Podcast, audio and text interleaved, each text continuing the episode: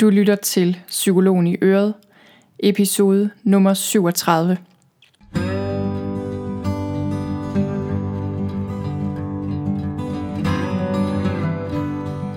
Velkommen til Psykologen i Øret. Jeg er psykologen Begitte Sølstein, og Øret det er dit. I denne her podcast vil jeg egentlig bare gerne inspirere dig til et liv med mindre stress og mere af alt det gode. Tak fordi du lytter med.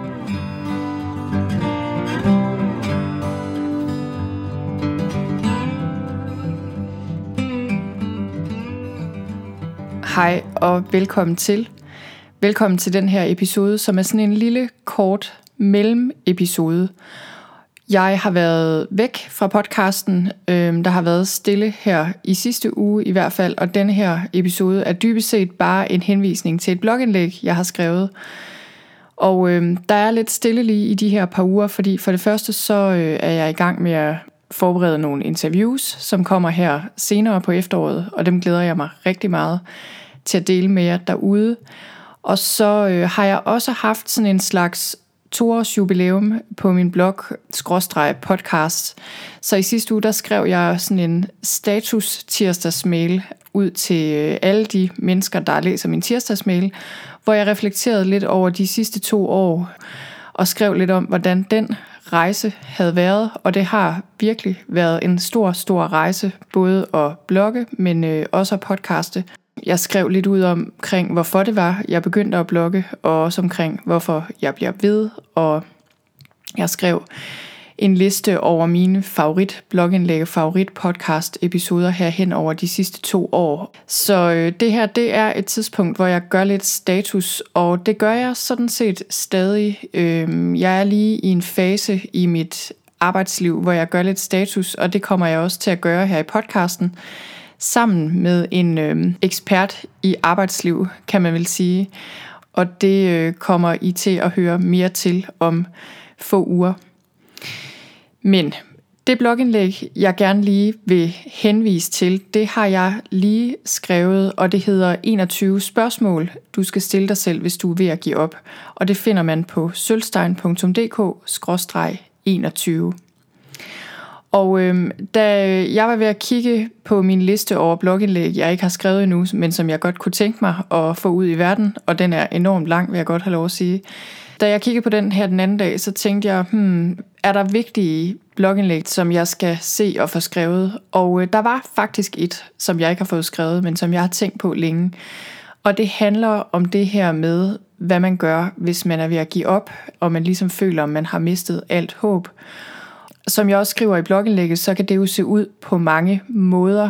Det er sjældent, man kan se det på mennesker på ydersiden, vil jeg sige, at det er sådan, de har det indeni. Og øh, der er jo også mange måder at give op på.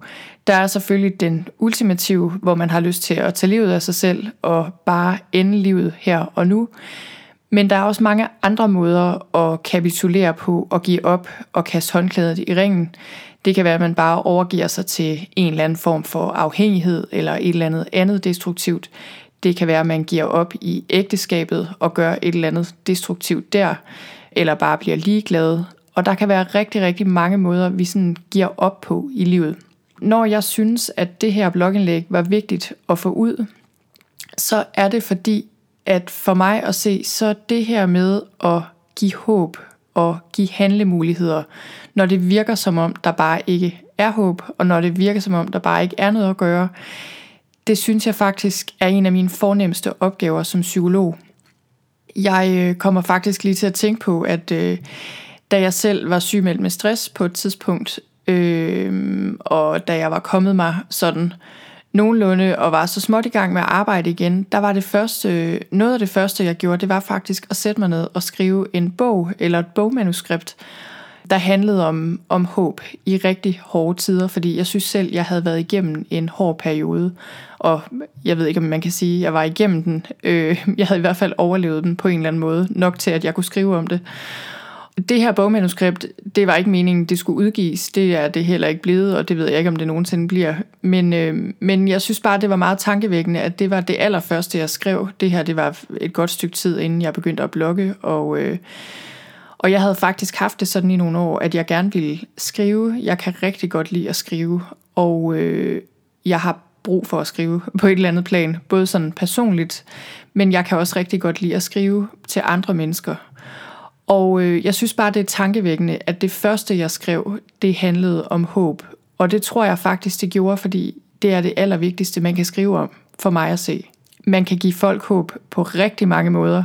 Man kan også gøre det på andre måder end at skrive, men hvis man skriver, så kan man jo både gøre det via øh, romaner romaner, noveller og digte og alt muligt andet.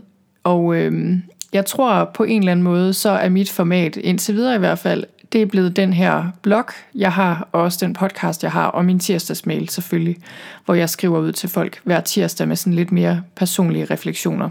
Så hvis du er ved at give op i dit eget liv på den ene eller på den anden måde, i det store eller i det små, så vil jeg anbefale dig, at du hopper over på min blog på sølvstein.dk-21 og læser de her 21 spørgsmål, du kan stille dig selv, når du vil give op. Og hvis du kender en, der kunne have brug for at læse det, så er du selvfølgelig mere end velkommen til at dele indlægget med dem. Og det var simpelthen alt, hvad jeg havde for i dag. Tak fordi du lyttede med, og have det rigtig godt, til vi høres ved igen.